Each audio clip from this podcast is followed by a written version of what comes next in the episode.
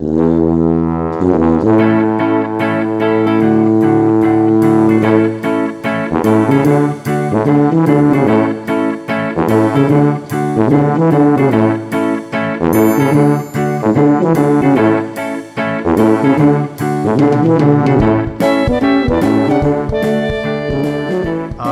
večer, dámy a páni, možno, možno ráno, možno obed. A zdravíme vás pri ďalšej epizóde Viac než fitness podcastu. Dnes máme ďalšiu a relatívne špeciálnu epizódu, nielen v tom, že tu nie je Šimon, ale pretože tu je ďalší bradatý pán miesto neho. Tentokrát máme špeciálneho hostia a je tu Radomil Vašík. Ahoj Radku. Ahoj Kubo, já tě zdravím. Šimona taky, až přijde. Šimon uh, ťa určite zdraví tiež. Ten má pracovné povinnosti, takže dnes to zvládneme v tejto dvojici. Ja musím povedať, že na túto epizódu som sa, odkedy sme sa dohodli, extrémne tešil, pretože uh, Radek je tréner, Radek je coach a Radek je človek, ktorý má brutálne množstvo informácií s ohľadom silového tréningu. Uh, Určite si pozrite jeho Instagram, hovorím to takto na začiatku, lebo mne sa veľmi páči typ kontentu, aký tam zdieľa. Je veľmi užitočný. A uh, hrozne som sa tešil na túto epizódu, lebo od toho očakávam proste veľmi príjemný talk s chlapom, ktorý sa vyzná v tom, čo robí a to je vždy fajn. Takže Rádku, povedz možno ľuďom, že kto si, čo si, čo robíš, čo nerobíš. Tak já ti děkuji za krásný úvod, Kubo, a musím říct, že taky jsem se těšil a teď se těším na podcast ještě víc, protože teďka jsme měli možnost chviličku mluvit před tím, než jsme začali nahrávat a zjistili jsme v podstatě, že máme hodně jakoby společných věcí, už v tom, jak jsme začínali lidi trénovat a celkově, jaké máme případně vize o tréninku nebo o trénování lidí a tak dále, takže o to se těším ještě víc s představováním nemám to rád, takže nějak lehce to zhrnu krátce. Moje jméno je Radomil Vašík, jak už Kuba říkal, v podstatě jsem silový trenér, působím ve Zlíně. Jinak mě můžete určitě najít online, to víte, buď na Instagramu Radomil Vašík, mě najdete, anebo taky na stránkách ironwarriors.cz, tam máme různé informace o tréninku, tréninkové programy a tak dále, takže to už si možná vyhledáte tam. Eh, co bych chtěl určitě zmínit je, že se nevedu jenom takhle online tréninku, ale právě jsou tam i ty osobní nebo zkušenosti s osobními tréninky. Právě eh, mám malé, malou posilovničku soukromou tady ve Zlíně, takže tady trénu, provádím nějaké osobní tréninky, po případě jsem taky silový trenér uh, pro hokejistů z Lína, trénu dorostence, juniory, muže vedu silovou přípravu vlastně takhle a k tomu trojboji možná ještě podstatě jsem juniorský nebo trenér juniorské a dorostenecké reprezentace Federace IPF v České republice. Takže tak asi tak, na úvod. Takže máš, máš toho na tanieri, máš toho na tanieri celkom dosť. Čo, čo to znamená, keď je človek, že trenér uh, reprezentácie v trojboji? ja som si vlastne nikdy tak nejak akože neuvedomil, že čo to znamená, mňa to zaujíma osobne, že čo, čo vlastne je tvojou úlohou, lebo predpokladám, že nemáš teraz, že každý človek, ktorý je v reprezentácii, tak trénuje s tebou osobne, ale čo, čo, čo spadá do tvojich povinností? Tak v podstatě eh, tím, že máme teďka moderní dobu a máme online coaching, tak to spočívá především vlastně v přípravě tady těch tréninkových programů pro mladé sportovce. Nevím, jak to je na Slovensku, my tady máme nějaké centra talentované mládeže, respektive které eh, nebo v rámci kterých se vybírají ještě společně s dalšími trenéry té reprezentace eh, reprezentanti do juniorských dorosteneckých kategorií a ti potom podle toho, ke komu to mají blíž nebo jakého trenéra si vyberou, tak právě můžou s ním spolupracovat. Moje práce spočívá v tom, že píšu tady těm závodníkům, těm talentovaným tréninkové programy, můžou přijet na konzultaci toho tréninkového programu, na konzultaci techniky a tak dále. A potom samozřejmě to spočívá na závodech mezinárodních, že se snažíme o ty závodníky postarat co nejlépe vlastně v ten jejich den toho závodu. No, protože na mezinárodní scéně je to něco jiného, než když jsou závodníci na té domácí scéně. Na mezinárodních závodech je poměrně přesně dáno, kdy se závodník bude vážit, kdy se bude kontrolovat vybavení, musí mít jenom určité vybavení. A většinou ti závodníci, kteří tam přijedou, jsou mladí, jsou tam poprvé, takže je dobré, když s nimi ten trenér je v podstatě od začátku toho jejich vážení, řekněme ty dvě a půl hodiny předtím, než tam přijdou a potom v průběhu celého toho závodu, když jim říká, kdy, jaký mají čas, kdy se můžou začít rozcvičovat, kolik závodníků třeba zbývá do toho jejich pokusu, po případě taky potom zapisuješ, že jo, váhy, jaké si dají na ten další pokus, sleduješ, jaké mají šance v tom celkovém umístění nebo v umístění na disciplíně a jednoduše takhle se jim snažíš prostě pomoct, aby dokázali jim ten svůj výkon na těch mezinárodních uh, závodech předvést co nejlepší. Takže v tom spočívá v podstatě práce toho reprezentačního trenéra. Jo, že vlastne, vlastne sú tam nejaké povinnosti navyše ešte k tomu, keď vlastne normálne trénuješ alebo máš nejakých svojich klientov na súťaži mimo nejaké reprezentačnej úrovne, tak sú tam prostě tie povinnosti navyše v rámci. Ano, přesně tak. Jakoby ty, ty povinnosti dělám, nebo jsou stejně jako když mám klienty, tak se o ně starám stejně i na těch národních závodech, akorát na těch mezinárodních je to rozdíl v tom, že ti závodníci jsou opravdu trochu víc vystresovaní z toho jiného prostředí. Protože něco jiného tady je u nás na závody do Zbíšova někde na, na Moravě a něco jiného je závodit na mistrovství světa já nevím, ve Švédsku, kde prostě jsou dvě platformy vedle sebe, jsou tam světoví závodníci, kteří prostě mnohdy můžou předvádět světové rekordy dvě, tři minuty po tom, co ty jdeš na pokus, že? Tak je to pro ně něco jiného a potřebují hlavně takhle třeba sklidnit po případě Někteří závodníci opravdu potřebují vyloženě říct, kolik mají zvednout, potřebují utvrdit, že na to mají a potom je to záležitost každým jednotlivým závodníkem, jak je na tom psychicky. Takže především ta psychická podpora, takhle bych to řekl. Jo, jo, častokrát je to právě někdy až viacej o tej, o tej psychike, jako a tom, že někomu pově, že jaké číslo si tam má dať. Přesně tak, obzvlášť u těch mladých závodníků, po případě i mladé ženy, dorostenky, juniorky, tam je to, někdy ta psychika dělá opravdu hodně většinou, když je utvrdíš ty sám v tom, že to můžou zvednout, tak oni tomu sami uvěří a zvednou tu váhu. Ten člověk tam objevuje, co je opravdu možné dokázat s tím, když člověk něčemu uvěří a potom je opravdu nezastavitelný a může zvednout, řekněme, cokoliv, co se týká tady nějakého fyzického výkonu. Takže je to tak. No.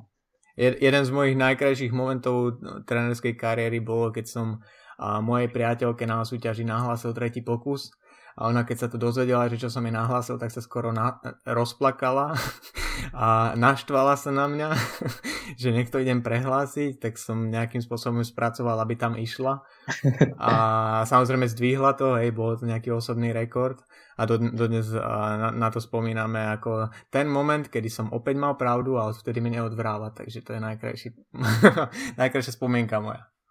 Věřím ti, věřím ti, dokážu se do toho vžít, protože moje přítelkyně Klára Zmeškalová právě je taky reprezentantka vlastně České republiky v silovém trojboji a zažívám v podstatě vždycky stejné situace jako ty. Nejhorší, eh, nejhorší je teda, když zvedá třetí pokus a já potřebuji, aby to dala, tak jsem vždycky nervózní, mnohem víc nervózní než ona. A nevím, tady možná řeknu jednu historku, která se nám udála na mistrovství světa ve Švédsku. Vším, že tento rok, kde si to bude poslouchat, tak mě za to možná doma zbije. Nicméně byli jsme, měli jsme mrtvé tahy, byla to poslední rozcvičovací série. Eh, ze asi 160 měla začínat nějakých 170 nebo 172,5 a bylo to eh, zhruba, já nevím, 4 minuty před koncem eh, nebo předtím, než měla jít než měla zahajovat jejich skupina, to znamená tři minuty do začátku jejich skupiny se můžou změnit první pokusy.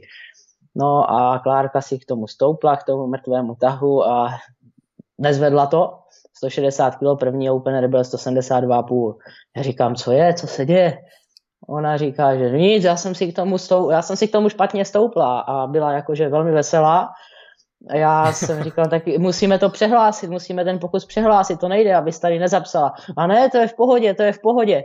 Tak já jsem teďka zaznělo, že konec možnosti změnění prvních pokusů. Já jsem se odezdaně zhroutil jenom tam do sedačky a se dělej, dělej, co potřebuješ. A tak nakonec to zvedla v pohodě a dokázala zapsat nakonec uh, krásný osobní rekord 185 kg. Že opravdu to bylo tím, že si špatně stoupla Nicméně já jsem z toho měl asi infarkt nebo něco, nevím, krátkou příhodu nějakou a do dneška to dávám vždycky takhle jako vtip. Ponaučenie je, že ženy vždy mají pravdu. Ano, přesně tak, je to tak. Vždycky mají pravdu. Čo, čo tvoja nejaká osobná kariéra uh, vlastne v silovom trojboji? a hovoril si vlastne o tom, že si akože hlavne coach, ale viem, vieme, že, že aj súťažíš, tak možno nejaké, nejaké tvoje uh, úspechy, vieš, mohol, ako vždy musím sa opýtať na to, že koľko benchuješ, to je jasné, to je najdôležitejšia otázka. Ale... To si vybral môj nejslabší disciplínu. no, no veď ja len preto sa ťa to pýtam, vieš, aby som sa necítil zle. Lebo sme v tej istej kategórii, ja už som tento rok muž, takže o, musím začať tou najslabšou. Ale a, a možno aj nejaké, nejaké, nejaké úspechy, ak ťa stretli, alebo o, čo, čo, čo, čo ťa čaká v tej tvojej lifterskej kariére. Tak, dobře, takže můj nejlepší bench zapsaný na soutěži je 145 kg, ale už je to nějakou dobu zpět ale to je jedno, 145 je můj nejlepší výkon na soutěži. V posilovně 147,5. Dobře. A, a když teďka nějaké nejlepší výkony. Osobně za svůj nejlepší výkon považuji sedmé místo na mistrovství světa juniorů, což bylo tuším v roce 2017 v Bělorusku. Dokonce jsem byl chviličku druhý na mrtvém tahu, ale potom tahali poslední dva závodníci a ti dokázali zvednout své váhy, takže jsem skončil čtvrtý, to byl výkon 287,5 kg, což je i můj nejlepší výkon na mrtvém tahu do posavadní. Bench press nejlepší jsem říkal 145 a nejlepší zapsaný dřeb na závodech je 255 kg. Všechno vlastně v té kategorii do těch 83 kg. Eh, potom samozřejmě jsou tam nějaké účasti na mistrovství Evropy, eh, mám jednu stříbrnou medaili ze dřepu z mistrovství Evropy, a jednu bronzovou medaili z světové univerziády, která začala poměrně nedávno. V organizaci IPF začaly světové poháry univerzit asi dva, tři roky zpátky, pokud se nepletu. Tam mám bronzovou medaili v mrtvém tahu. Bohužel nepodařilo se mi dosáhnout nějakého celkového umístění, nikdy v totalu, ale aspoň ty malé mám. Za bench prezi asi nikdy nepřidám, ale to nevadí, s tím se spokojím. No a jinak trojboji se věnují pře- pravděpodobně, jak to bude, pět let, od 20, mi 25, takže pět let se věnuju silovému trojboji.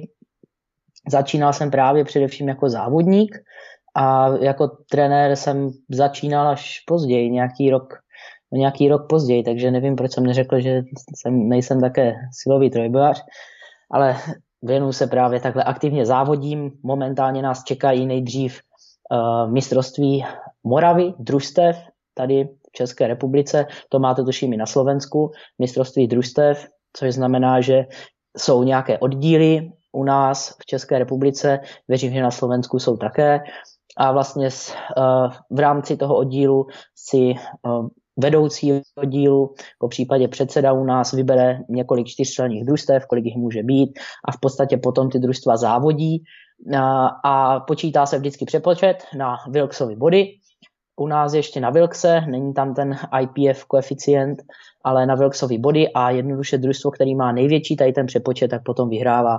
Takže sčítají se vlastně výkony těch čtyř závodníků dohromady, takže to je nejbližší závod, na který eh, se chystám teďka, na které chystám také některé ze svých svěřenců.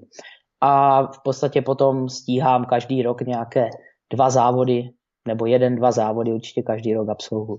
Takže tak. Takže si aj aktivní závodník. Lišterské. Hej. Áno, jsem aj lifterský uh, aktivní závodník, protože co si budeme nalhávat, je to ta nejlepší, nebo ten nejlepší způsob, jak zjistit, jaké metody fungují, co můžeme svým svěřencům dávat a tak dále do toho tréninku. Takže je to určitě důležité každý ten trenér by měl nějakým způsobem se snažit třeba závodit, pokud trénuje nějakou, nějaký sport, tak buď závodit, nebo měl by aspoň nějaké své historii zkusit ten sport samostatně, aby věděl, o čem to je, podle mého názoru. S tým, sa, s tým sa ja úplne, úplne stotožňujem, či sa jedná trojbo, o trojboje, alebo ako sme sa vlastne bavili ešte pred podcastom o kulturistike. Ty si, ty si už veľmi pekne uh, načrtol niektoré také technickejšie veci ohľadom toho trojboja. Čo by som možno uh, sa ťa spýtal ako takú všeobecnejšiu otázku je, že prečo by si možno niekomu, uh, či už mladí chalani, mladé baby, alebo prečo by si niekomu a kašlíme na vek, možno aj niekomu 40-ročnému a odporúčil začať alebo vyskúšať trojboj.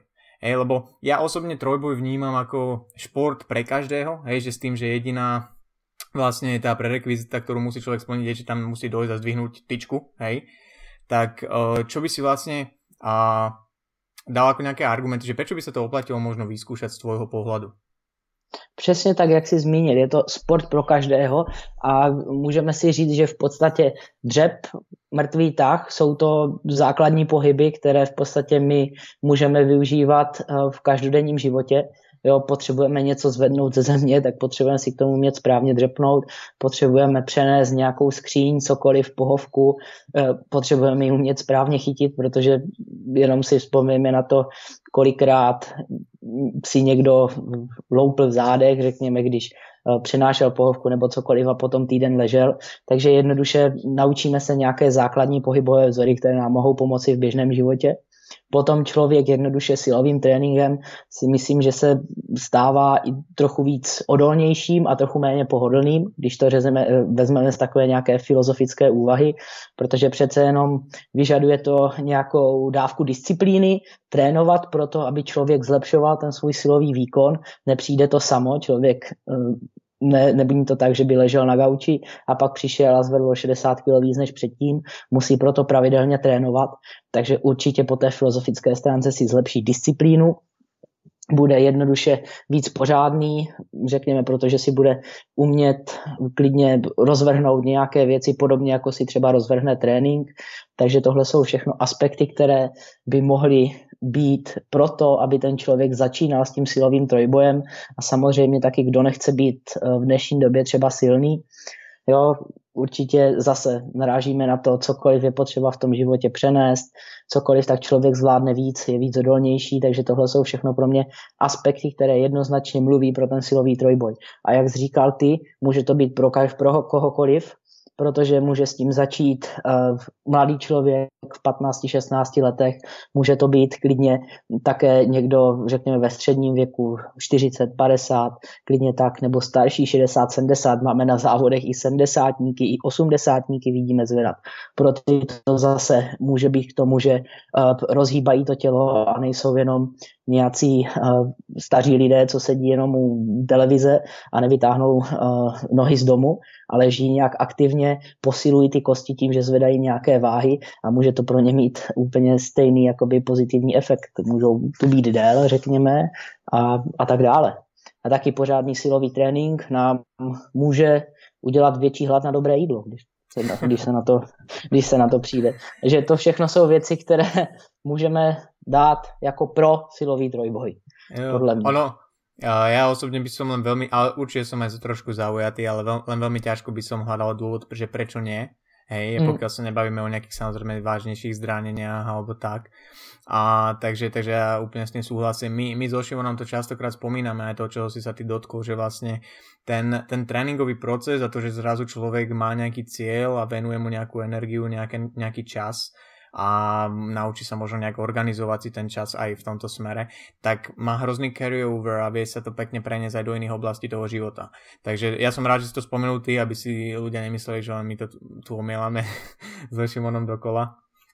Je to tak, určitě ta disciplína. A já sám, já určitě věřím tomu, že posloucháš nebo znáš Marka Bela ze Super Trainingu a ten určitě, ten vždycky říká uh, lift through it, a další věci, které jsou spojené s tím liftem a on sám říkal, že právě ten lift mu pomohl dostat se tam, kde je, že majitel v podstatě super tréninku, slingshoty a tak dále. A přišlo to tak, že se staralo to zvedat a pomáhat lidem.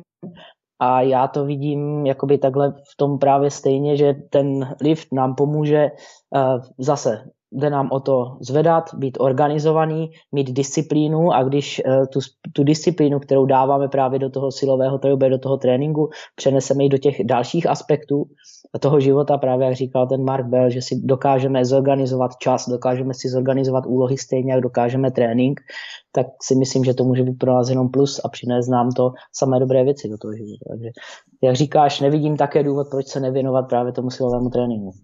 Presne tak. A keď, ke, keď sa už niekto teda rozhodne, ak náhodou nás niekto počúva, niekto z poslucháčov je taký, že na, že na hrane, hej, že, že vlastne, o, možno už nad tým aj nejaký čas uvažuje, že by chcel vyskúšať ten trojboj, ale nevie, že či na to má, či, či má, aký je postup. Tak aký je vlastne v tom praktickom ponímaní, čo by si odporúčil takému človeku spraviť, že sa rozhodne, že dobre, a tak idem vyskúšať ten trojboj, koho mám kontaktovať, alebo čo mám urobiť? Mám sa niekde prihlásiť, mám, neviem, si kúpiť vysoké ponožky, alebo čo mám urobiť? Tady toto je právě jedna ze situací, kterou já často řeším. Pokud se závodník tady rozhodne pro silový trojboj, tak pokud se být v organizaci IPF, problém je teďka v silovém trojboji, že se dělí na více federací. Máme tady GPC, máme tady IPF, máme tady, jak se jmenuje, ještě jedna vedle GPC hlavní federace. Nepovím ti. Teďka VUAP, máme tady VUAP, například další federace a prostě federací je hodně a pro toho mladého člověka nebo pro někoho, kdo se v tom nevyzná, je to těžké. Pokud se například do IPF, tak u nás v České republice musí být členem nějakého oddílu, což značně zhoršuje ten, stý, ten vstup do toho samotného sportu. Nicméně, v otázce, a když by někdo začínal, tak nejlepší asi uh, jít do, fitne, do fitka, protože pravděpodobně člověk zvedá, už je v té posilovně. S tím sportem se pravděpodobně člověk setkává právě v té posilovně, začíná cvičit a pak vidí někde na internetu lidi zvedají hodně, tak chci taky zvedat hodně. Takže potom, eh, pokud není ve fitku nějaký trenér, který se věnuje silovému trojboji, může se zeptat, co to je, kde by měl najít informace a potom jedno, jednoduše musí hledat na internetu, nějakého člověka, co se věnuje silovému trojboji, klidně najít nějakého trenéra, o kterém třeba zjistí, že právě její lidi často doporučují, že je kvalitní, věnuje se silovému trojboji, navštívit jej a získat takhle informace od toho trenéra, co by měl dělat pro to, aby mohl závodit v silovém trojboji, jaká federace by pro něj mohla být nejlepší. Dnes je výhoda ta, že nemusí samozřejmě to být osobní návštěva, může to být nějaká, může to být dotaz přes Instagram, přes Facebook, může to být nějaká online konzultace a tak dále. Jednoduše zjistit potom víc informací o tom, eh, kde bych chtěl závodit, co a jak dále.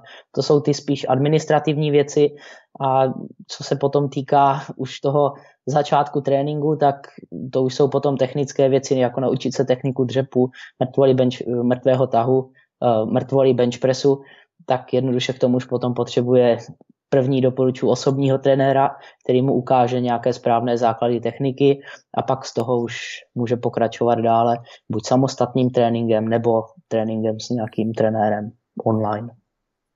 Že jo. asi tak ty, ty, si, ty, ty si spomínal vlastně, že máš uh, tiež máš, že si založil klub Iron Warriors ak sa nemýlim, tak ale u, te, u teba je to tak, že vlastne musí človek splňať nejaké podmienky, aby mohli ísť k tebe do klubu, alebo vlastne všetci závodníci, ktorí pod tebou závodia, tak ty ich aj trénuješ, alebo máš aj ľudí vlastne, ktorí si robia tréningy samostatne, nebo aj sú pod inými trénermi, alebo ako to funguje z pohľadu tak. akože majiteľa klubu.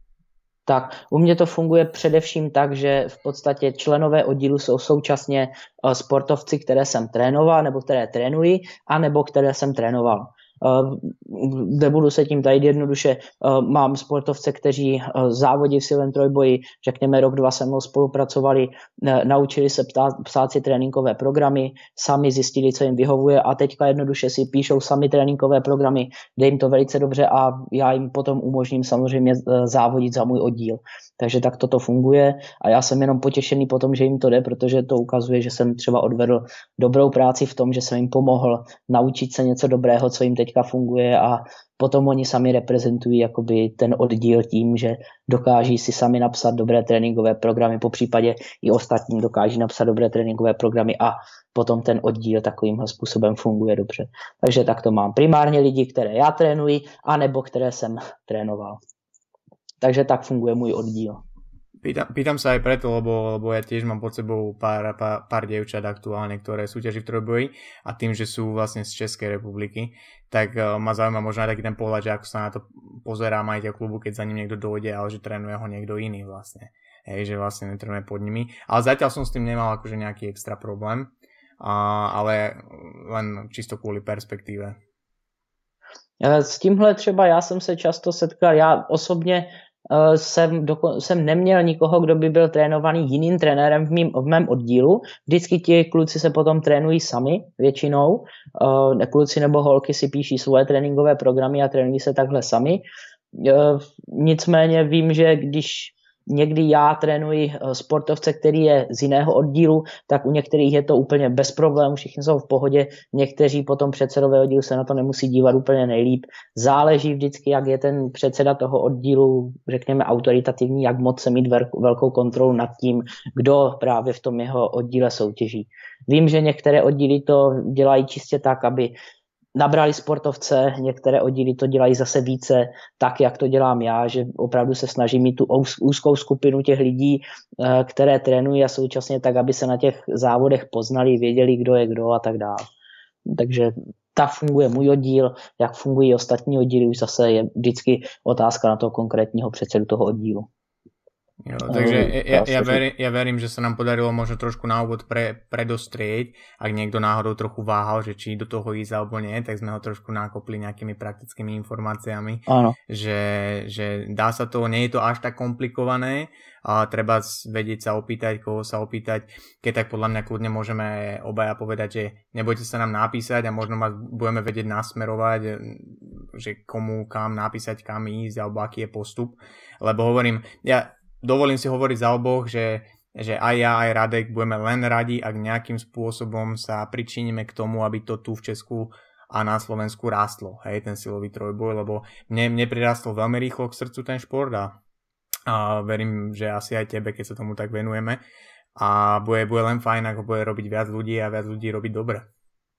Přesně tak, přesně tak, jak říkáš, ať se nám nebojí lidi napsat, velmi rád je odkážu na jakýkoliv jiný trojboj, teda oddíl, který je v jejich okolí, eh, poradím s čímkoliv, jak přijít eh, k tomu sportu nebo jak se eh, do něj dostat co nejlépe, jaká federace může být nejvhodnější pro něj, takže nebát se napsat v dnešní době, jak už jsem zmínil, plno možností, koho se zeptat, jak oslovit. Nemusí to být osobně, stačí napsat krátkou zprávu a my už odpovíme usnadníme tomu hledání snad tomu danému sportovci.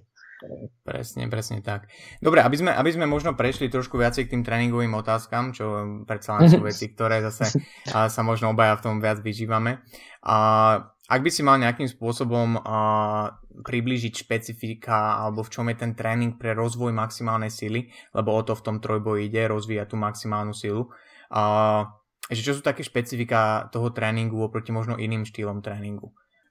Jednoduše asi, co bychom, co bychom asi tady vypíchli, tak když se podíváme na to, o co v cílovém trojboji jde, a to zvednout co největší váhu pro jedno opakovací maximum, tak pravděpodobně z toho vyplývá, že nejrozumnější bude zvedat velké váhy o menším počtu opakování, eh, a snažit se postupně zvyšovat váhu. Samozřejmě za dodržení dobré techniky, optimální techniky pro toho daného sportovce, aby bylo zamezené možnému zranění, aby byl pohyb co nejefektivnější a byl takhle dodržen v podstatě postupný a dlouhotrvající progres.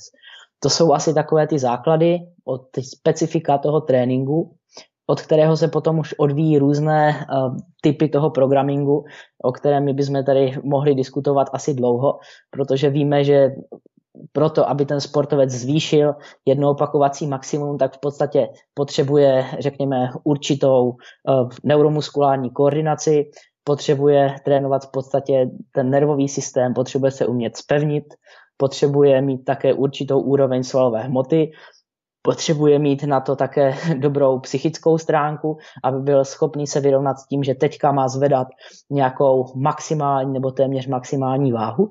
Takže to už jsou potom všechno věci, s kterými lze manipulovat v rámci toho tréninkového programu a víc uh, asi takhle obecně, když bychom to měli rozebrat, říct nemůžeme. Co, co si myslíš? Ty, ono, nebo... ono, ono, to vlastne, čo si všetko vymenoval, že tie, tie komponenty, ktoré tá, to jedno opakovanie, o ktoré nám ide, a, ktoré má, že tam je toho fakt, že brutálne veľa. O tej koordinácie, e, stav nervovej sústavy, schopnosť vôbec toho liftera nejakým spôsobom sa nahajpovať a pripraviť sa na to, že idem zdvíhať tú jednotku, tak to je hrozne veľa komponentov. A to možno ilustruje to, že prečo každý týždeň skúšať maximálky v tréningu možno nie je ten najlepší spôsob, ako pre bežného človeka vlastne sa zlepšiť silovo, že tam je viacej tých vecí. Samozrejme sú metódy, kde sa tie, tie maximálky reálne skúšajú, možno aj každý deň a za určitých podmienok, ale ja to často akože vysvetľujem klientom, keď sa ma opýtajú, že ale ja by som chcel vyskúšať 100 kg ďalší, ďalší týždeň. A ja hovorím, že dobre, možno môžeš vyskúšať 100 kg ďalší týždeň, ale nemáš práve natrenované možno tú techniku. Možno ten, ten skill toho, že ideš dvíhať jedno opakovanie, možno o 4 týždne nejakého bloku, kde by sme to natrénovali, dvihneš 110. Hej, že, že lebo silu máš jednu a druhú, dobre, nejaký progres by si spravil, spravila, ale tie ostatné komponenty tam musia byť tiež. Takže mm, pek, pekne si ilustroval fakt, že tam je hrozne veľa vecí. Napriek tomu, že je to len jedno opakovanie, napriek tomu, že to trvá čo, 4-5 sekúnd, hej, tak Přesne do toho tak. ide hrozne veľa vecí. A Možno, možno čo by sme mohli rozobrať je nejaký, nejaký, nejaký rozdiel medzi a, tréningom nováčika a tréningom pre pro, pokročilého cvičenca. A, čo sa týka toho, toho, toho silového trojboja alebo teda toho rozvoja tej sily. A pokiaľ za tebou dojde nováčik, versus keď za tebou príde už niekto, kto má možno už niečo aj odsúťažené. Čo sú také tie najväčšie rozdiely, čo ty vnímaš, že tréner by mal brať do úvahy, keď robí ten trénink? Výborně, to je dobrá otázka. Eh, v podstatě, když přijde nováček, tak jsem šťastný, protože nováček v podstatě nemá žádné zažité eh, špatné pohybové návyky, eh, nemá třeba zažité nějaké programové principy a tak dále. Lze s ním jednoduše velmi dobře pracovat a řekněme na nějaké úvodní tréninkové jednotce. Tady podotýkám, že když uh, mám nováčka, tak pokud žádá nováček o online tréninkový program, tak nepřijímám, protože nováčky potřebuji vidět osobně, jelikož online nevěřím tomu, že někdo, kdo začíná s cvičením, se může naučit správně techniku, ale potřebuje tam ten drill, aby ho člověk viděl. Takže to jenom dávám takhle do toho. A chci teďka říct, že v momentě, kdy přijde začátečník, tak na té úvodní jednotce my se můžeme podívat na to, jak ten sportovec umí třeba, jak když mu řeknu udělej dřep, jak udělá dřep, jednoduše projde nějakou diagnostikou, uh, vidíme, jestli má třeba optimální pohybový rozsah v kyčlích, jestli se dokáže dostat do dobrého dřepu, jestli dokáže udržet dobrou pozici.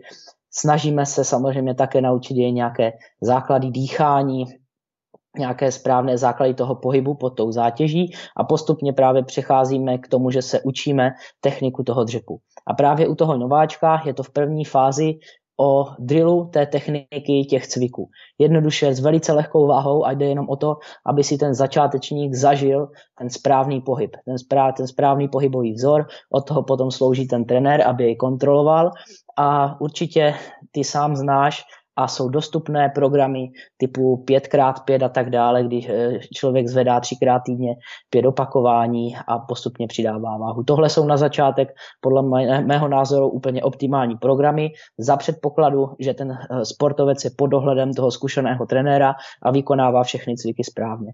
V momentě, kdy ten sportovec má takovéhle opakování správného pohybového vzoru, naučí se eh, ze začátku, nahraje si ho jednoduše řečeno do, so, do softwaru svojeho, tak už nebude vědět, jak ten cvik provést špatně.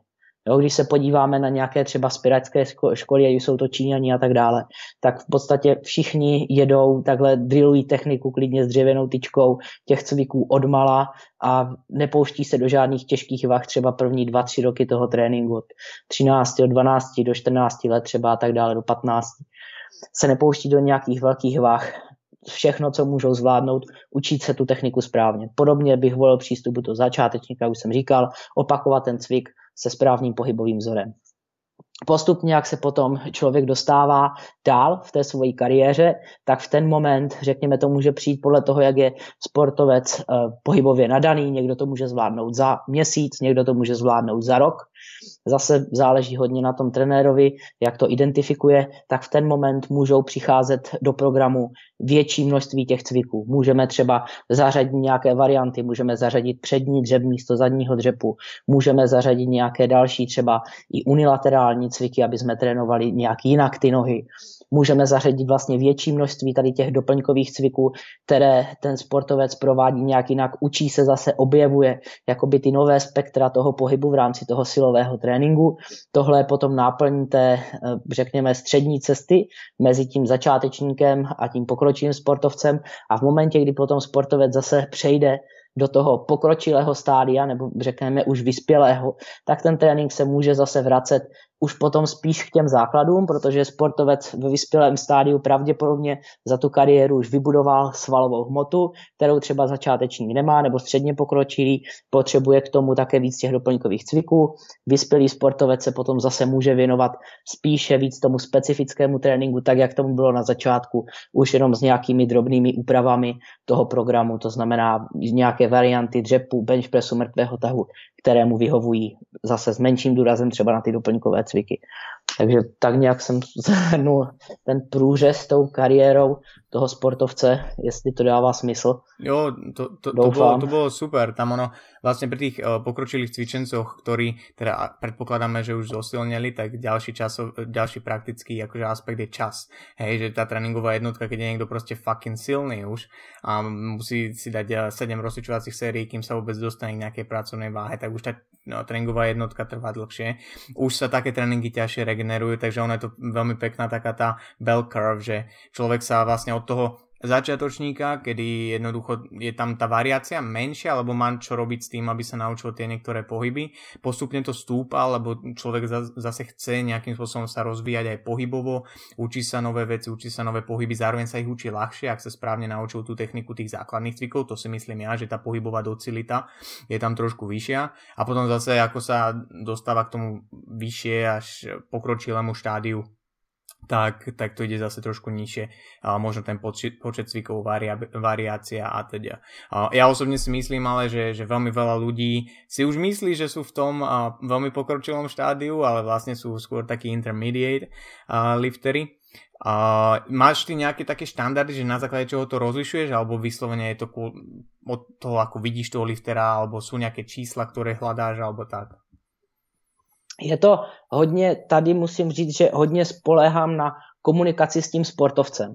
Vždycky ten proces je dynamický. Eh, vím, že třeba Boris Šejko, tuším, jsem četl, má nějaké klasifikace podle Wilksových bodů, eh, jak rozděluje ty sportovce na, tuším, začátečníky, pokročilé, vyspělé, nejsem si teďka opra- opravdu jistý. Vím, že jsou to tři kategorie, nedokážu říct ani od kterých eh, Wilksových bodů to je. Nicméně je to zase velice dělané na velké spektrum lidí, protože někdo může být strašně silný od přírody a může začínat třeba v té druhé kategorii a přesto pohybově třeba pořád začátečník. Jo. Známe všichni nějaké uh, kluky, holky, co vyrůstali hodně třeba dělali manuální, manuální práce, pomáhali na statku a tak dále, přijdou, začínají zvedat a jsou prostě silní. Takže a přitom pořád můžou spohy, eh, jakoby zasahovat do té kategorie začátečníka. Takže nemám vyloženě vyhraněné, jak, jak ten sportovec, kdy přechází do jakého stádia, je to o té komunikaci. A vždycky v momentě, kdy sportovec třeba řekne, teďka bych chtěl trochu větší variaci v rámci toho tréninku, když předtím měl jenom dřep, bench, mrtvý tah, Pravděpodobně to znamená, že už ho nebaví jenom ty základní cviky, které ho na začátku bavily a začíná přecházet do dalšího stádia, kdy chce trochu víc variace, chce něco nového objevovat.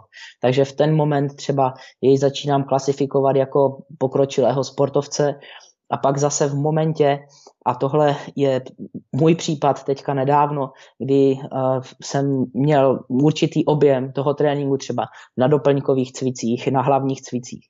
A už mi to přišlo jednoduše to, co jsem v minulosti zvládal bez problému, tak naraz mi přišlo jakoby, že už je toho moc a už eh, to nedokážu zvládat tak, jak eh, předtím, takže přišel moment, kdy jsem začínal ubírat jakoby z těch sérií, eh, z toho, co provádím v tom tréninku, jak k tomu přistupuji.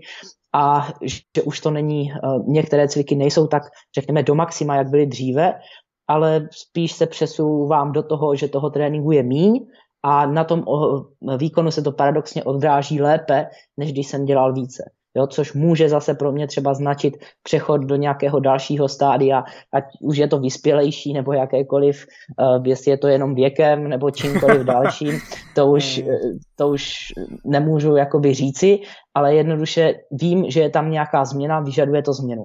A u těch ostatních sportovců zase si řeknou teďka, začínám se cítit špatně, dlouhodoběji, sledujeme to v nějakém rámci trekovacího systému, pokud to řeknu takhle anglicky, vidím, že dlouhodobě je třeba víc unavený, není to ono, zeptám se ho, potřebuješ jakoby snížit třeba tréninkový objem, nebo je toho na tebe moc, on řekne ano, je toho moc, chtěl bych o něco míň, dáme toho míň a naraz ty výkony jdou nahoru, takže takhle bych asi řekl, že nějak přistupují k tomu, měnění těch nějakých stádí nebo té klasifikace. Nemám vyloženě nějakou čáru, od které řeknu, nebo hranici, od které řeknu, ano, ty jsi začátečník, ty jsi pokročilý, ty jsi vyspělý, ale spíš je to takhle o komunikaci s tím sportovcem. Spomínal si nějakou manipulaci s tím objemom. Tu mi len nápadlo, že vlastně Uh, sleduješ ty tréningový objem primárne prostredníctvom sérií, alebo riešiš aj také veci ako je tonáž, alebo neviem, opakovania, alebo tých spôsobov je veľa. A viem, že asi najpraktickejšie častokrát sú práve tie série pracovné, a tak mám zaujíma, že ako k tomuto aspektu tréninku alebo programingu ty přistupuješ. Při, na, přišel jsem úplně ke stejnému názoru jako ty a to, že počítám pracovní série.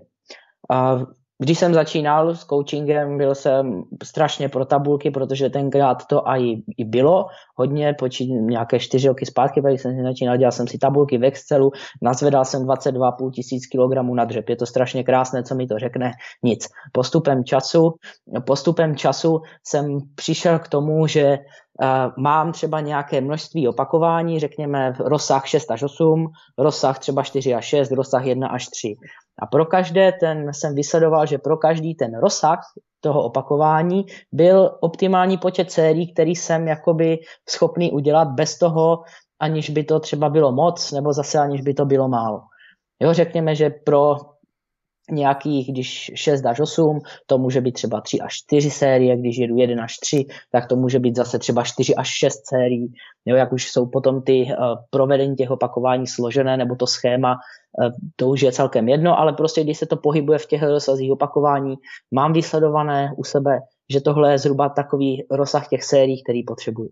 Když trénuju, spolupracuji samozřejmě s ostatními sportovci, tak je to velice podobné na základě dotazníku, kde mi sportovci napíší třeba, jaké v minulosti zkusili tréninky nebo jak cvičí, eh, jsem schopný zjistit, jaký je zhruba jejich průměrný tréninkový objem pro nějaký počet opakování, to znamená počet těch sérií a potom do toho tréninku už jednoduše v podstatě píši ten počet těch sérií v nějakém rozmezí, kteří, které oni sami napsali do toho dotazníku.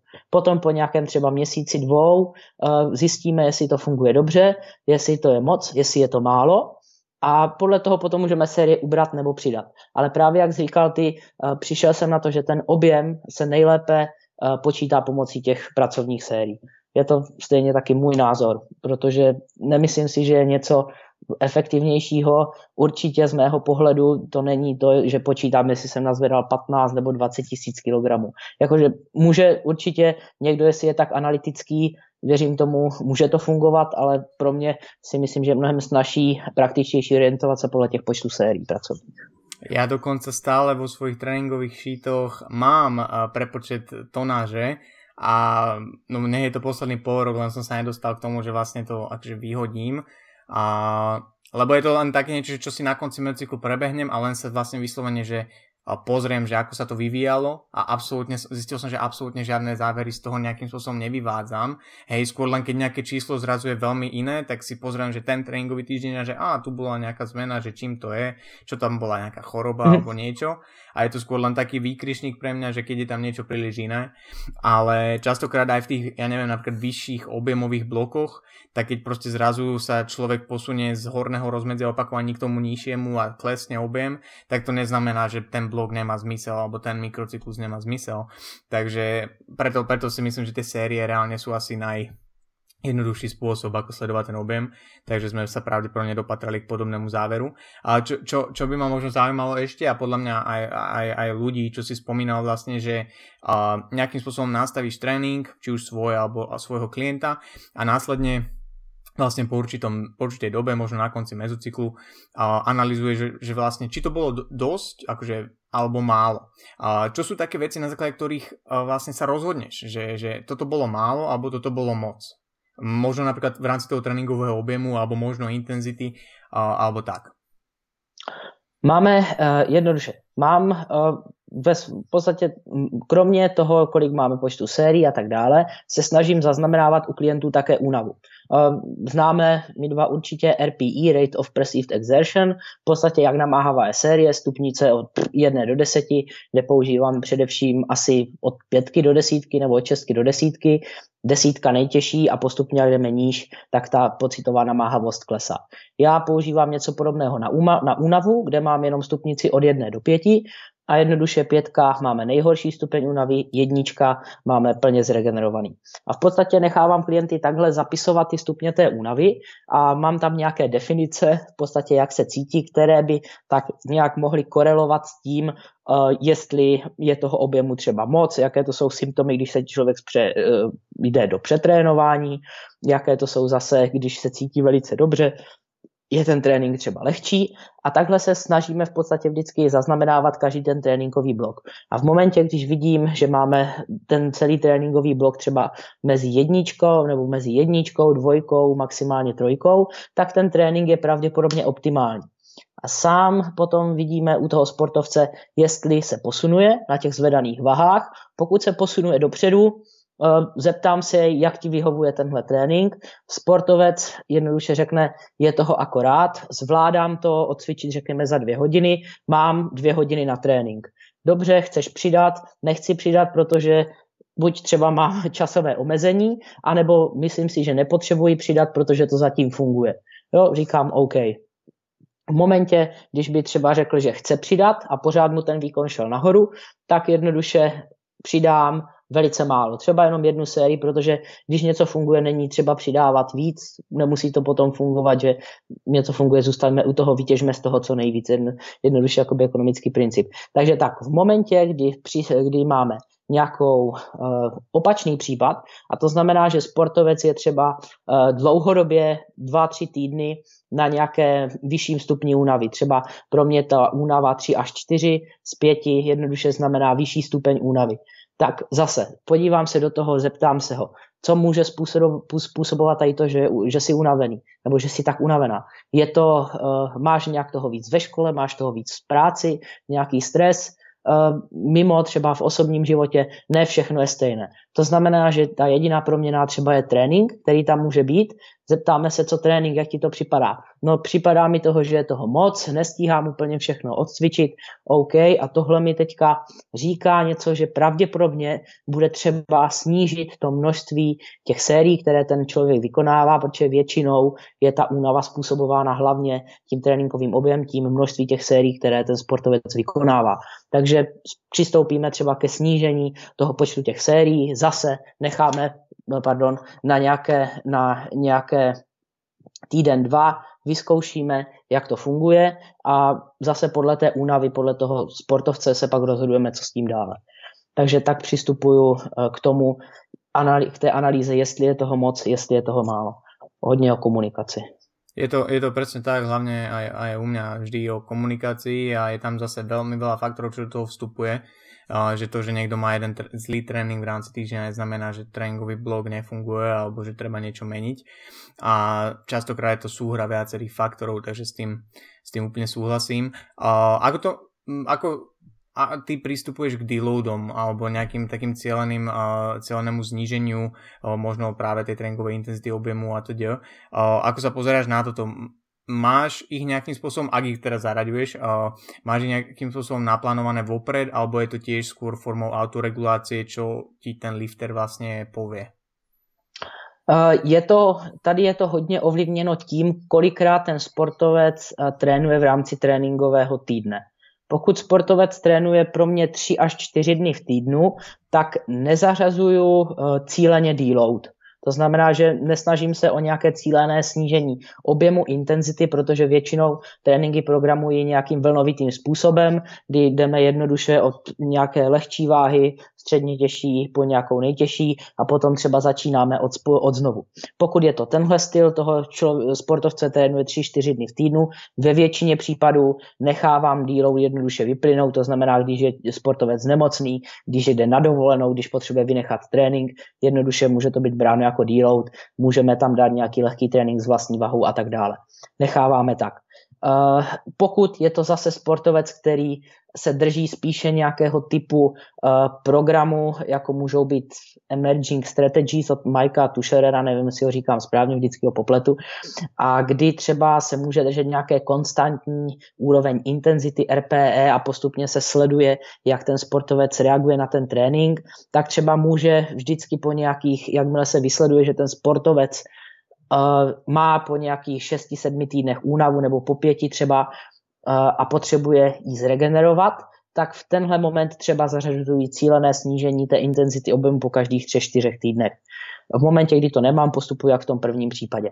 Potom, když máme sportovce, kteří trénují 5 až 6 dní v týdnu, tak eh, většinou dávám nějaké deloady vždycky třeba po, po třech, čtyřech nebo pěti tréninkových týdnech strukturovaně, ani ne možná od toho, jako kdyby si potřebovali odpočinout uh, fyzicky, ale spíše, že si potřebují odpočinout psychicky. Od té posilovny, že jsou pořád uh, v tom prostředí té posilovny, ať to máme, jak chceme rádi, tak někdy prostě už nás nemusí bavit chodit do toho stejného prostředí, potřebujeme odpočinout a proto tam máme deloady. Já to třeba u sebe dělám, teď když opravdu dám svůj příklad, tak to dělám tak, že trénuji tři týdny, šest dní v týdnu a jeden týden mám potom čtyři dny v týdnu trénink. Jednoduše, protože chci dělat i nějaké další sociální aktivity, řekněme, než být jenom 6 dní v týdnu v posilovně a pokud chci jet na dovolenou, na výlet, cokoliv, tak pořád hledat posilovnu je celkem namáhavé, nehledě na to, že to není moc optimální k mé drahé polovičce, takže jednoduše, když jsou čtyři dny v týdnu, můžeme jet třeba na nějaký krátký výlet, může tam být díl, protože nemám tolik tréninku a je to pro mě takhle praktičtější. Takže pokud to sportovci vyhovuje, přistupují takhle uh, i k těm plánovaným dílům třeba každé čtyři týdny.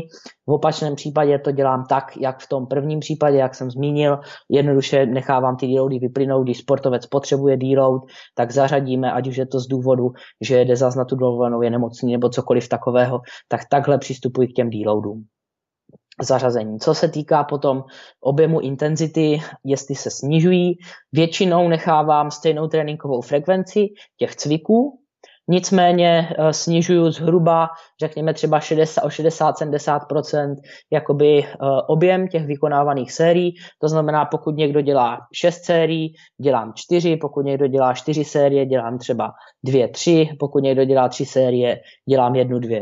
Eh, současně s tím můžeme ten objem, můžu ten, eh, nebo tu intenzitu toho cvičení můžu buď snížit, jednoduše zase o nějakých 10% třeba, aby to bylo lehčí. Eh, po případě někomu taky vyhovuje intenzivnější dílou, když to tak řeknu, že se maximálně redukuje objem. Řekněme, že provádí třeba pět sérií po pěti, tak ho nechám provést třeba jenom jednu maximální sérii po pěti opakováních. Jednoduše najít třeba maximálku pro pět opakování. Je to člověk, který, kterému nevadí ta intenzita, protože předtím pra, pracoval na uh, objemu, tak teďka jde zase víc do intenzity, ale jednoduše objem dá dolů. Takže tak potom je ten přístup k té objemu a intenzitě. Mne sa, mne sa veľmi páčilo, neviem, kedy som to počul, ale mám pocit, že to bol Kasim Hanson, čo neviem, či ho poznáš, čo je, mm-hmm. a on má N1 Nutrition a veľmi, veľmi peknú myšlienku, ktorá mne zostala a pritom na to vlastne vždy myslím, keď zostavujem deload, je, že vlastne ak už zaradím teda celý deload, tak vlastne koncipujem ho tak, a že rozmýšľam nad tým, že od čoho si má vlastne ten človek oddychnúť. Že keď je to vlastne nejaký vysokoobjemový blok, tak je to hlavne ten objem, od ktorého si chceme oddychnúť. Pokiaľ je to nejaký blok, kde sa pumpovala vyššia intenzita, tak uh, nemusíme sekať 66% sérií, hej, ale určite by tam možno mala byť menšia váha, nech si to telo, možno aj to klubové ústrojenstvo od toho oddychne, hlava takisto a teda a teda. Ja sa priznám, že v mojom vlastnom tréningu som už veľmi dlho cieľný deload nemal, lebo buď som ochorel, alebo som bol niekde na dovolenke a mimo gymu, hej, a zase tiež som dlho nebol v príprave na trojboj, takže, takže tie, tie hypertrofické deloady sú skôr také, že mm, OK, už to chce zmenu, alebo ochoriem. Takže, takže v tomto sa na to pozeráme asi veľmi podobne. Ano, je to, vždycky říkám, je to opravdu od toho, kolikrát ten sportovec trénuje a jak vyžaduje sám jakoby tu, ten deload. Jednou, že když trénuje moc často, opravdu 5-6 dní v týdnu, pravděpodobně je, že tam potřebuje nějakou, nějaký ten odpočinek, hlavně ten psychický, a pokud sportovec trénuje ty 3-4 dny v týdnu, v podstatě ten deload cílení nemám opravdu, že nechávám je vyplynout, tak jak jsi říkal, ty, z té situace, která nastane. Ty si, ty si spomenul vlastne Majka, Majka Tušera z RTS a ja som bol aj vo, vo Viedni, keď tu bol vlastne, tak som bol na jednom seminári. Mne sa veľmi páčia jeho myšlienky a taký ten uh, prístup k tomu celému uh, tréningu a programingu a konec koncov majú veľmi pekné výsledky ako coaching group, takže, takže niečo, niečo asi robia správne. A zároveň si ale spomínal, že vlastne ty ak som to správne pochopil, tak častokrát máš nejaké vlnovité vlastne zdvíhanie tej intenzity alebo možno, možno objemu. Čo sa týka takto, že vlastne predpisovania toho progresu, tak držíš sa skôr takého, že vlastne lifterovi alebo aj v tvojom tréningu povieš, o aké percento váhu má navýšiť v rámci týždňa, alebo to naopak nehávaš na takú autoreguláciu, možno aj prostřednictvím toho RPE? E, většinou vždycky uvádím do tréninku kombinaci procent a RPI, pokud si sportovec vyloženě nepřeje buď jenom jednu, anebo druhou stranu. A vždycky e, říkám, že podstatě uh, procenta nám určují absolutní intenzitu, to znamená jednodušší váhu, uh, řekněme, s kterou máme jakoby cvičit. Ale tu váhu, s kterou my budeme cvičit opravdu, nebo to relativní zatížení, relativní intenzitu, jak je ta série namáhavá, už nám určuje právě to RPI. A sportovec, aby byl schopný v rámci toho svého tréninkového programu uh, naložit na tu čínku co nejlepší váhu, tak si myslím, že by měl právě používat obě, obě dvě tady tyto varianty. A já to používám právě tak, že máme procenta z našeho maxima, o kterém však víme, že se může každý den měnit, řekněme třeba o 5-10% podle toho, jak je na tom sportovec. To znamená, máme třeba nějakou cílovou váhu v, 80, v rozsahu 85 80% na ten daný den. Řekněme si, že je to třeba 100 kg. A rozcvičujeme se, máme cvičit ze 100 kg, řekněme 3 nebo 5 opakování. Jo, řekněme 5, 80%, to je takové tradiční schéma. A sportovec se rozcvičuje, normálně přijde do posilovny, cítí se třeba, kyčleny jsou úplně optimální, dneska nehýbe se dobře. Dobře rozcvičí se, máme 20 kg, 40 kg, 60 kg a teďka u těch 60, kdy už ta intenzita je jakoby trošičku větší, přece jenom se to blíží té stovce, tak už cítí, že to nebude ono přijde na 80 kg, řekněme třeba poslední rozcvičovací série a poslední rozcvičovací série nedopadne tak, jak by si představoval, prostě cítil, že to je těžké. Má předepsané cvičit 80-85%, je to 100 kg a RPE by mělo třeba okolo sedmičky nebo okolo osmičky, řekněme. Jo, nicméně to znamená nějaké 4, 3, 4 opakování v rezervě, 2 až 4 a pocitově by to mělo být tak středně těžké, nic složitého. Nicméně víme, že podle té osmdesátky to dneska, aby to bylo středně náročné, to opravdu neodpovídá. To znamená, že teď opustíme ty procenta, u kterých jsme měli vlastně danou nějakou tu orientační hmotnost těch 100 kg, ale budeme se spíš řídit tím RPI, RPI a naložíme klidně o 10 kg míň, 90 a bude to splňovat tu stejnou relativní intenzitu podle toho RPI, která měla být předtím na těch 100. Nicméně organismu je v podstatě jedno, jestli tam má stovku, 100 nebo 90 kg, on v daný den reaguje na tu namáhavost jaká v ten daný den je s tou vahou. A je tam 90 kg, musel vynaložit ten den stejné úsilí, jako by třeba musel za dobrých podmínek vynaložit na těch 100 kg. Takže to není tak, že by se ten progres zbrzdil, naopak on tomu tělu dal stejný stimul, jenom je to prostě s menší vahou. Pokud proběhne regenerace dobře, zregeneruje, tak další týden by měl být uh, zase o něco silnější, za předpokladu samozřejmě, že, přech, že všechno proběhlo tak, jak mělo. Takže takhle nějakým způsobem se dívám na tu autoregulaci a použití procent a RP v jednom tréninku, kdy ty procenta jsou dělaná tak, aby nám určila orientační hmotnost, kterou máme cvičit za dobrého stavu, na které byla orientovaná ta maximálka Nicméně pokud je ten stav špatný nebo není úplně optimální, tak raději tu váhu snížíme tak, abychom dokázali dosáhnout té stanovené relativní intenzity podle toho RPE. Samozřejmě uh, situace být opačná a pokud se sportovec cítí dobře, 100 kg by pro něj bylo hluboko pod RPI, může jít klidně nahoru a cvičit ze 110 kg. Takže tak se na to dívám já. To je, to je podľa mňa veľmi, veľmi fajn spôsob a veľmi dôležitý aspekt uh, aj trénovania ľudí, že vlastne určitú autonómnosť v nich buduješ a že sú schopní robiť rozhodnutia aj sami na tréningu, alebo minimálne sa to učia, alebo akože povedzme si úprimne, uh, asi je pre mnoho ľudí jednoduchšie pozrieť sa, čo mám ísť a isto. Hej, ja proste dneska mám 100 kg, idem 100 kg, nerozmýšľam nad ničím, ale pokiaľ existuje spôsob, pri ktorom ja možno dokážem mať ešte lepšie tie silové prírastky alebo, alebo svalové prírastky a mať lepší progres a zároveň sa niečo naučím, tak ja osobne, možno som zaujatý, ale ja osobne si myslím, že to je akože rozumnejšia cesta, že ísť právde, práve aj prostredníctvom toho RP a takto napríklad to presne kombinovať, lebo nie je to úplne jednoduché. Hej, človek musí rozmýšľať, ten lifter musí na tom tréningu rozmýšľať o niečo viac, musí byť k sebe úprimný, lebo asi obaja sa stretávame stále aj so situáciami, kedy ti pošle klient video a vidí že no toto nebolo RP 9, ešte si tam mal 3 ďalšie. Alebo naopak 8 e, sekundové opakovanie smerom hore a to je RP 7, ešte 3 by som dala. Hej, že, že tých situácií, tak situácií je veľmi, akože sú rôzne a nie je to úplne jednoduché a podľa mňa stojí za to sa to naučiť, pretože veľmi pekne si ilustroval ten koncept a, a, a ten princíp, že tomu telu je reálne jedno, aká tá váha na tej činke je. Aj keď ono sa to môže zdať teraz úplne, že proti, proti intuícii, že my, akože niekto, kto hovorí o trojboji, kde ide o to, akú váhu zdvihneš na tej súťaži, hovoríme, že je jedno, aká váha je na činke, to nedáva zmysel. Ale práve to je to, ten koncept možno je dôležité si uvedomiť, že ten stimul je vlastne o tom, aká ťažká je tá váha tomu telu v ten daný deň a že to neznamená, že ty na tej súťaži kvôli tomu zdvihneš menej. Práve naopak, možno tomu telu dávaš adekvátny stimul, ktorý stihne zregenerovať, lebo na regeneráciu častokrát zabudáme ako dôležitý aspekt tohto celého tréningového progresu, takže stihne ten stimul zregenerovať a práve preto sa môže zlepšiť. Možno lepšie, ako keby tam bola tá váha ťažšia. Přesně tak.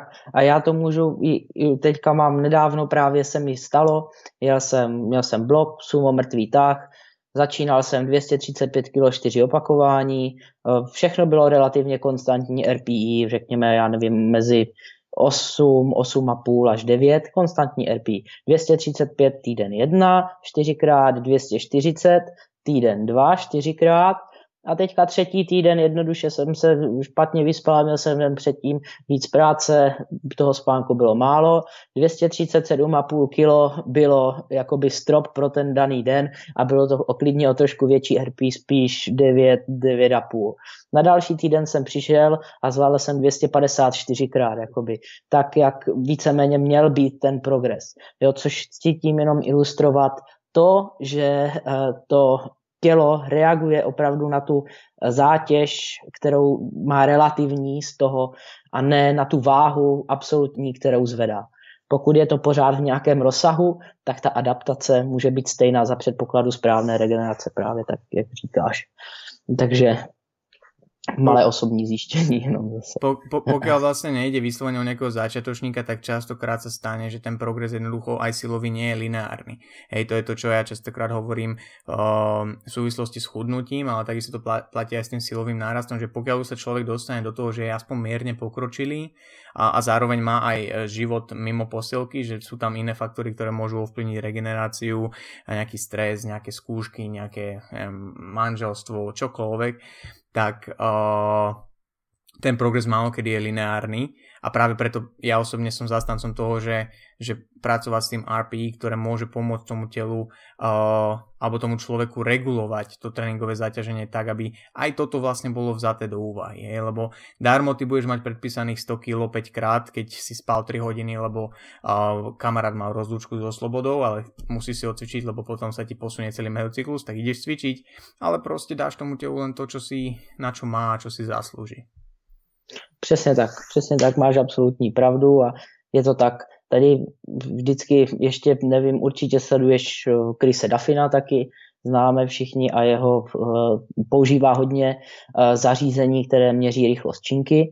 Tohle je čistě jenom že jo, taková vedlejší sidebar, řekněme, a oni právě to měření té rychlosti může být jedna z těch nejobjektivnějších cest, jak v podstatě získat tu danou relativní intenzitu pro ten den za předpokladu samozřejmě, že člověk se snaží vkládat do té činky co největší úsilí nebo do toho pohybu, tak právě pracování možná s tou rychlostí může být to nejlepší pro tu regulaci, nicméně nikdo to nemá tady, že málo kdy v jakém fitku to najdeme, když už tak by to byl jenom jedinec, já sám to nemám, takže Tohle bylo jenom takové vedle, že musíme pracovat s tím uh, procenty a tím RP, naučit se manipulovat tady s tím, aby jsme dali na tu činku co nejlepší hmotnost můžeme.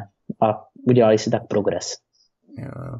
My, my, sa, my sa vlastne bavíme už zo pár minút vlastne o tom silovom tréningu v kontexte toho, že ako zvyšovať a, tú maximálnu silu a že vlastne to je cieľ toho silového trojboja a možno trošku z iného súdka, ale tiež veľmi dôležité, aspoň ja si myslím.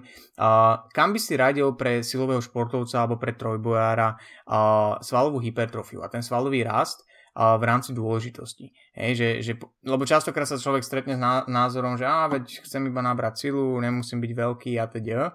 A pokiaľ ale chce byť športovec dobrý v tom trojboji, ja osobne si myslím, že aj tá hypertrofia je dôležitá do určitej miery pre ten pre ten, pre ten výkon, predsa len väčší svalový prierez pravdepodobne to ovplyvní, a že koľko človek zdvihne, inak by v tých kategóriách 120 plus nedvíhali viacej ako v kategóriách 74, že?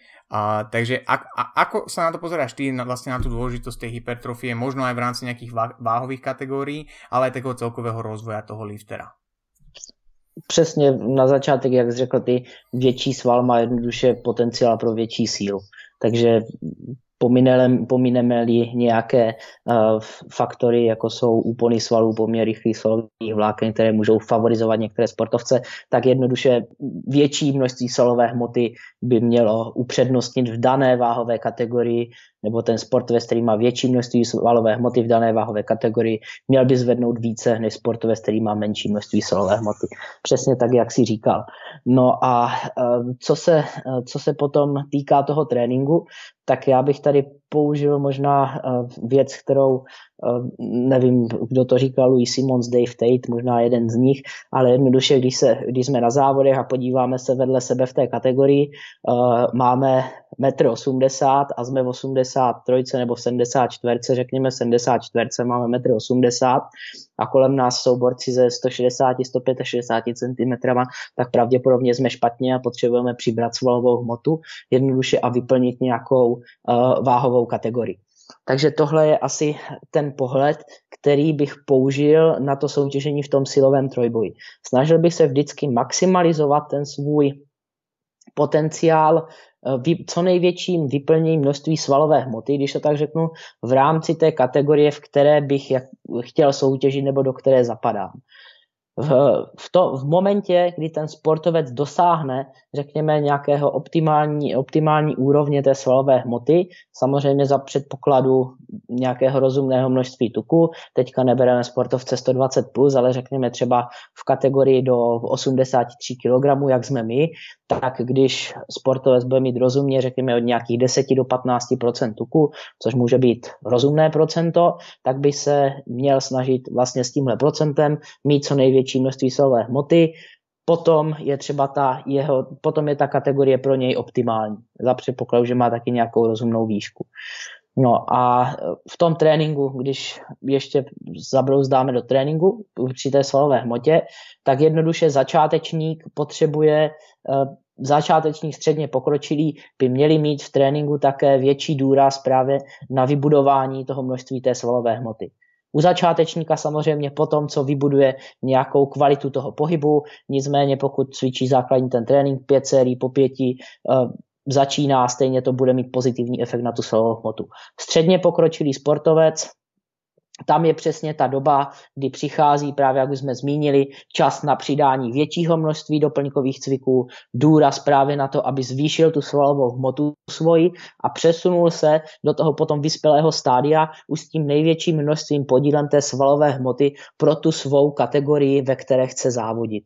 To znamená, tady to střední období toho středně pokročilého závodníka nebo pokročilého závodníka je takové, kde si hledá tu svou optimální váhovou kategorii, v které chce zůstat a v které chce také vybudovat co největší množství solové hmoty.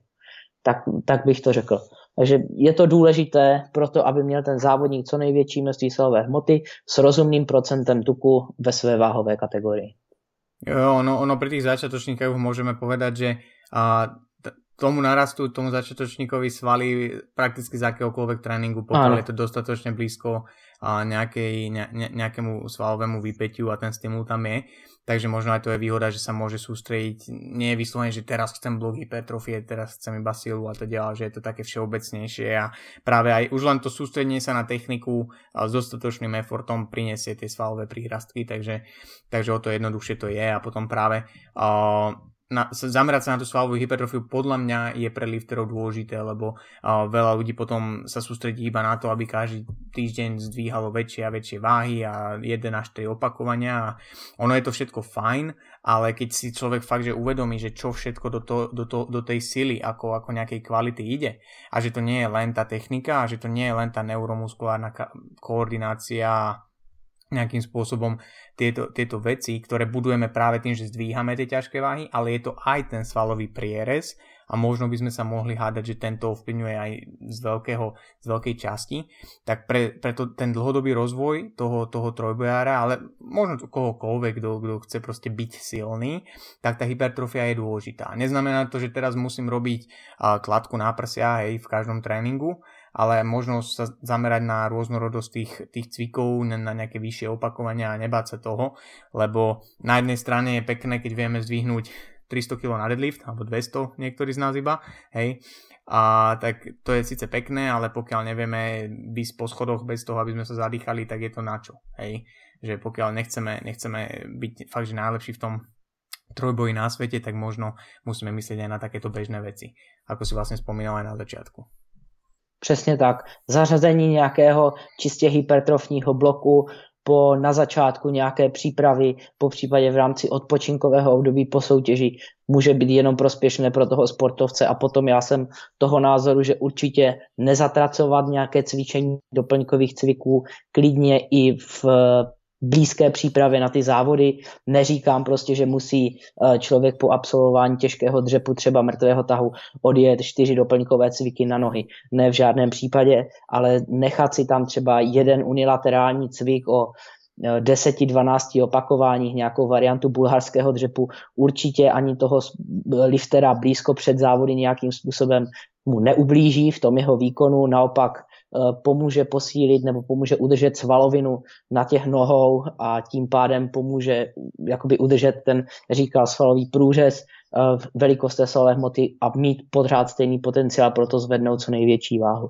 To znamená dál od závodu klidně větší důraz na ten objem, přesně jak si říkal, eh, mít na to vyloženě období a potom blíž k těm závodům ubrat na těch doplňkových cvicích nebo na tom objemu, ale nechat si tam pořád nějaké a nedívat se jenom na ty hlavní cviky, že ty jsou zdrojem čistě toho, eh, těch silových přírusků, protože jsou i věci okolo, které na to můžou mít vliv, jako je třeba ta svalová hmota.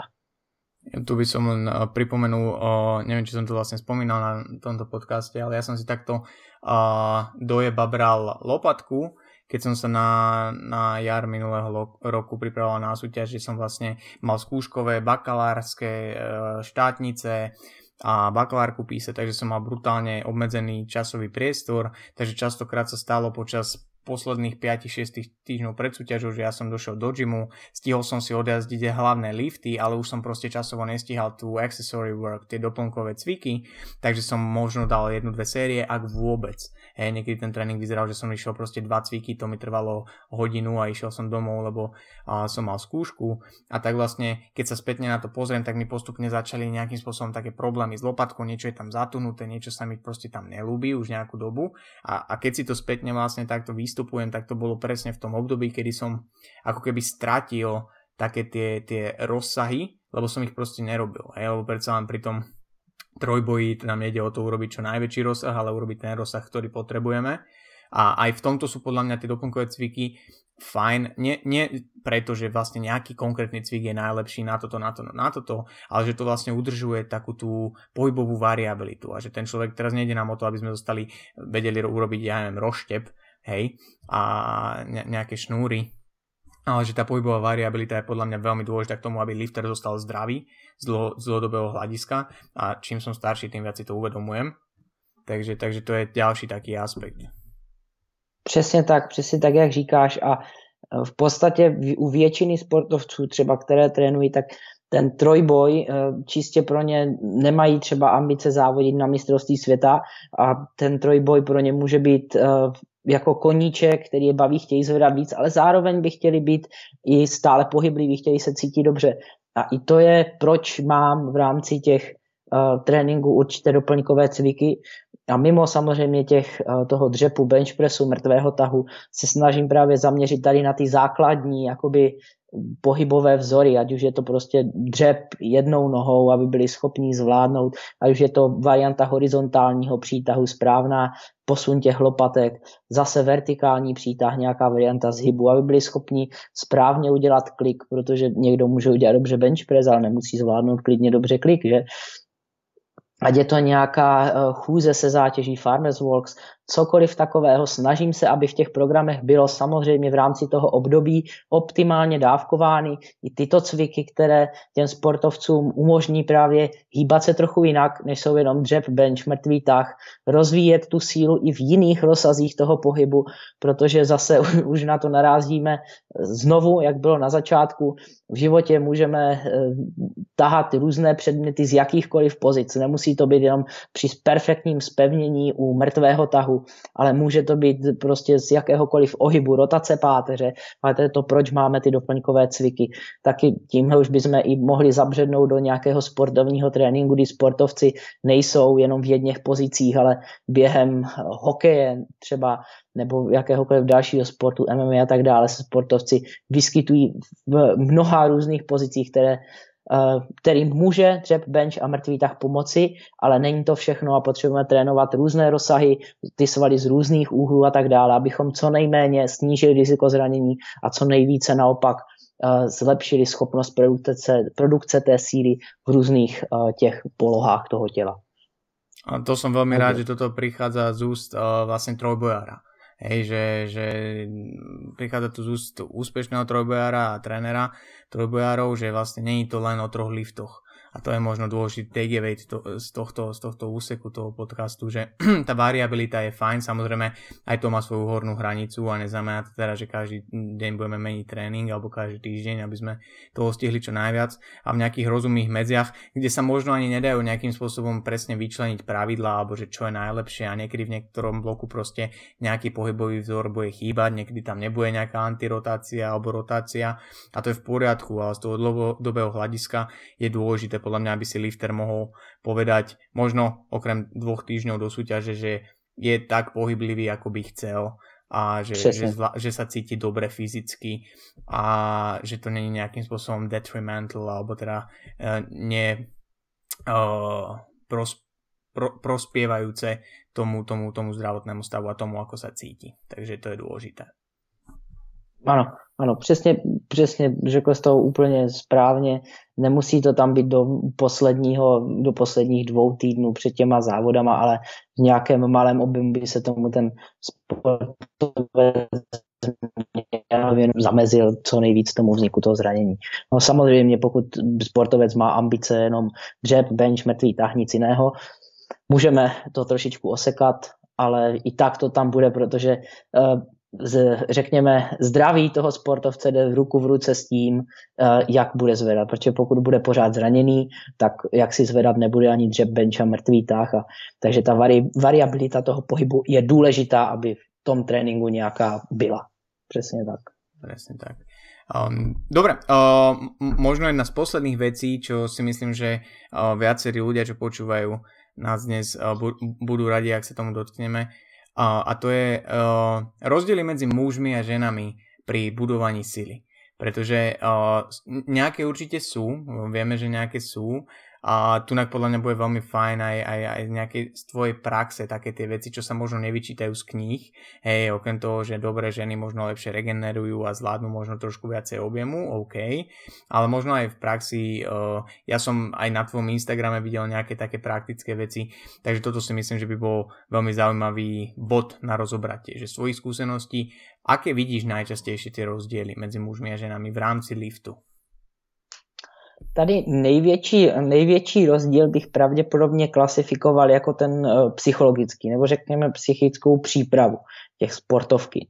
Jelikož pro ně třeba může být ně, větším problémem eh, přejít, řekněme, z tří opakování na jedno opakování pro ně je velkým jakoby psychologickým problémem třeba uh, zvednout, dokáží zvednout 90 kg, řekněme třeba třikrát, možná i pětkrát, ale 95 kg už je potom těžké zvednout jednou. A jednoduše proto, že si třeba přestanou věřit, přesvědčí se, že ta váha je těžká. Z praxe velice často se stává, máme třeba dřep, já nevím, 100 kg, a ten jde velice, velice pěkně, normální rychlost, negativní fáze, dolů super. Potom máme dřep 102,5 kg, v podstatě jasně může to být větší procento, je to 2,5, pokud máme maximálku 100, ale je to na čínce 2,5 kg, což by prakticky nemělo nějak moc ovlivnit uh, tu techniku toho pohybu. A sportovkyně potom třeba tu svoji negativní fázi zpomalí o řekněme dvě vteřiny klidně oproti tomu předchozímu dřepu ze 100 kg. Sportovkyně využívá hodně potom eh, třeba stretch reflexu, ve spodní fázi je hodně elastická, to znamená, je závislá na tom odrazu z té spodní fáze, aby překonala ten svůj mrtvý bod a v momentě, kdy zpomalí tu negativní fázi, tak už nemá takovou rychlost, nedokáže se tak eh, odrazit ze, ze spodní fáze pohybu a lift potom nedokončí, protože naraz se to přepne více do té síly spíš než do té explozivity. Takže takovýhle třeba uh, přístup nebo toto je ta ta psychologická příprava je ten hlavní rozdíl, tak to vidím já. Čím se to může právě odstranit? Může být to, že ty sportovce periodicky vystavíme nějakým těžším, rozumně těžším vahám, klidně i v nějakém mimosoutěžním období, které je více objemovější.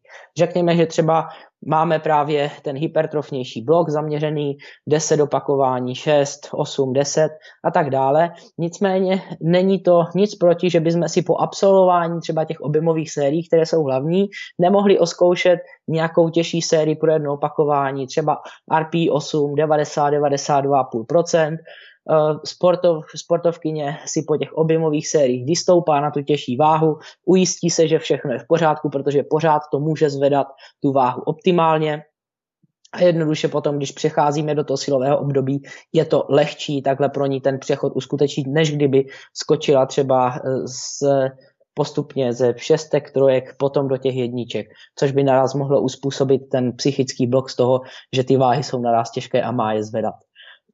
Co jsem ještě chtěl zmínit, tak jsou třeba potom různé intenzifikační techniky. Opravdu často je využívám právě s ženami, to znamená zase problémy s tou těžší vahou v rukou, po případě na zádech, takže můžeme používat v rámci tréninku třeba u bench pressu slingshot, těžší negativní fáze. Jednoduše naložíme třeba 110% maxima na ten eh, bench press, necháme závodníci spustit bench až dolů, na prsa chviličku podržet, ujistí se, že dokáže kontrolovat negativní fázi, má tu váhu v rukou, perfektní hlava funguje tak, jak má, navíc jsme také spevnili dva ty šlachy, vybudovali jsme po případě i nějakou svalovou hmotu tou pomalejší negativní fází, všechno to působí výborně. Zase těžké walkouty, po případě reverse band squaty, eh, jednoduše eh, odporová guma visí z klece ve spodní fázi, nám ubere eh, nějakou váhu, naopak nahoře nám ji přidá, závodnice zase cítí trochu větší váhu v té horní pozici toho dřepu, zvykne si na ní, je to víc než její maximálka, zase prostě jednoduše je schopná zvednout potom tu maximální váhu jednodušeji. Takže tohle, eh, ta psychologická příprava může mít eh, jeden rozdíl, nebo jeden rozdíl v, těch, v tom tréninku. Další, co mě napadá, eh, ty si na to právě narazil, co můžeme vyčíst z učebnice a tak dále, tak většinou závodnice zvládnou větší počet opakování s danou hmotností nebo s danými procenty než muži. Jak už jsem říkal, řekněme třeba 95%, 92,5% maxima může být pro závodnici klidně 4-5 opakování, kdežto pro muže to klidně může být tak eh, jedno opakování a Eh, RP 9, řekněme. Jo? Nebo jednoduše klidně 85% dvojka může být pro nějakého třeba muže z těžší váhové kategorie, to klidně může být 85% dvojka opravdu RP 9, když takhle řekneme. Jo? Přitom pro tu závodnici ta by s tím dokázala udělat třeba 10-12 opakování, takže tohle je další rozdíl, který je nutné brát v úvahu s tím, jaké v podstatě intenzity a pro kolik opakování do toho tréninkového programu, programu Eh, píšeme. Potom už jsou to ty další, jako třeba ženy regenerují rychleji. Pravděpodobně některé mohou zvládnout více tréninkového objemu než muži, nicméně i zde mám některé výjimky a eh, v podstatě závodnice, která měla toho právě eh, v soukromém životě víc, škola a tak dále, tak uh, paradoxně se připravovala mnohem lépe na nízkém tréninkovém objemu, který třeba zvládali, nebo kde muži třeba zvládali dvakrát tolik než ona a ona dokázala i na tomhle nižším tréninkovém objemu víceméně udělat pořád uh, progres. Takže pak už je to zase o té individualizaci, ale obecně když to zhrneme, ženy právě vyšší tréninkový objem, rychlejší regenerace, dokáží potom udělat s vyšší intenzitou více opakování a právě ten psychologický přístup třeba k těm těžším váhám, tak to jsou hlavní rozdíly, které tak nějak můžeme klasifikovat mezi ženy a muže. Rozdíly mezi ženami a muži. Ja som veľmi rád, že si, že si začal tou psychologickou stránkou, lebo, lebo to je z mojej, z mojej praxe a skúseností veľmi veľká, a ne, nechcem ani povedať, že rozdiel nejakým spôsobom, aby sme náhodou ne, neilustrovali to, že, že ženy e, sú nejak akože mentálne slabšie, dúfam, že to nevyznie blbo, to určite nie, ale, ale je, je to časté, že proste, že žena keď si stupne po tú ťažšiu činku, tak sa necíti možno až tak svoja, ako keď je tam proste nejaký vyhajpovaný uh, chalanisko, ktorý proste si myslí, že zjedol cel, silu celého sveta, hej, aj keď on možno nedá ten drep a ona by ho vygrindovala, hej, lebo má, má, má tam ten chtíč, ale, ale je, to, je to tiež niečo, čo sa presne tak dá, dá brať uh, a do úvahy v rámci programovania toho tréningu. A uh, ja si myslím, že si vlastne spomenul všetko, tak je, tak je to dôležité, čo som aj ja nejakým spôsobom mal v hlave, uh, takže sa nebudem opakovať, ale dôležité je, že sú, sú tam rozdiely a neznamená to, že ženy nemôžu budovať svaly alebo silu, práve naopak. A dá sa s tým možno pracovať práve to, že uh, niekedy uh, predpíšeme možno nejakú vyššiu intenzitu cieľene alebo niekde zase trochu nižšiu a pôjde sa do vyšších opakovaní. Takže, takže, takže tak. A, dobre Radku, ja si, ja, ja si myslím, že sme toho prebrali veľmi, veľmi veľa. A ja, akože, ja, ja, pre mňa osobne toto bude jedna z najlepších epizód, lebo uh, mám pocit, že sme sa vlastne bavili o veciach, ktoré nás oboch veľmi, veľmi zaujímajú. Uh, takže ja by som to tu možno uzavrel a nechaj ty sa môžeš vyspať, lebo ráno máš určite náročný tréning. A, a, a ešte raz by si možno mohol spomenúť, kde ťa ľudia môžu nájsť a čokoľvek e, uznáš za vhodné. Dobře, tak já ti nejprve Kubo, poděkuji moc za možnost podcastu, bylo to super, velice rád jsem si s tebou popovídal úplně perfektní. Rozebrali jsme snad všechna témata, co se týká silového tréninku. Jsem rád, že jsem si mohl popovídat s někým stejně zapáleným, takže úplná pecka. Všem doporučuji poslouchat dál podcasty. A potom, co se týká těch sociálních médií, tak na Instagramu Radomil Vašík, potom ironverse.cz, náš web a ten už vás potom vezme, ať už je to Instagram Ironverse, Facebook Ironverse a tak dále. Po případě ještě můj e-mail vasigradek.gmail.com, pokud by lidé chtěli nějaké informace o tom silovém trojbě a tak dále. To je ode mě všechno, co jsem chtěl říct. Super, ja ti ešte raz ďakujem, že, že, si, že si do podcastu prišiel. A verím, že možno ešte v budúcnosti sa nám možno podarí tu stretnúť a rozobrať nejaké ďalšie témy. A Radek nespomenul, že aj on má podcast, takže aj ten si určite pozrite, ak, ak ho budú naďalej produkovať. A, vám by som chcel len opäť a zase poďakovať, že ste vydržali až do konca. A dneska teda v takejto zostave bez Šimona určite vám veľmi chýba, takže na budúce sa určite a v podcaste opäť objaví, to sa nebojte. A pokiaľ náhodou niekto ešte stále uh, rozmýšľa nad tým, že či sa dať na trojboj alebo nie a ste na takom tom milníku rozhodovania sa, tak nech, nech je toto také postrčenie a skúste to nič vám, to, nič vám to nevezme a pravdepodobne vám to len niečo dá a je to super. Môžem vám povedať z vlastnej skúsenosti, je to super. Takže ďakujeme ešte raz a počujeme sa na budúce. Čaute.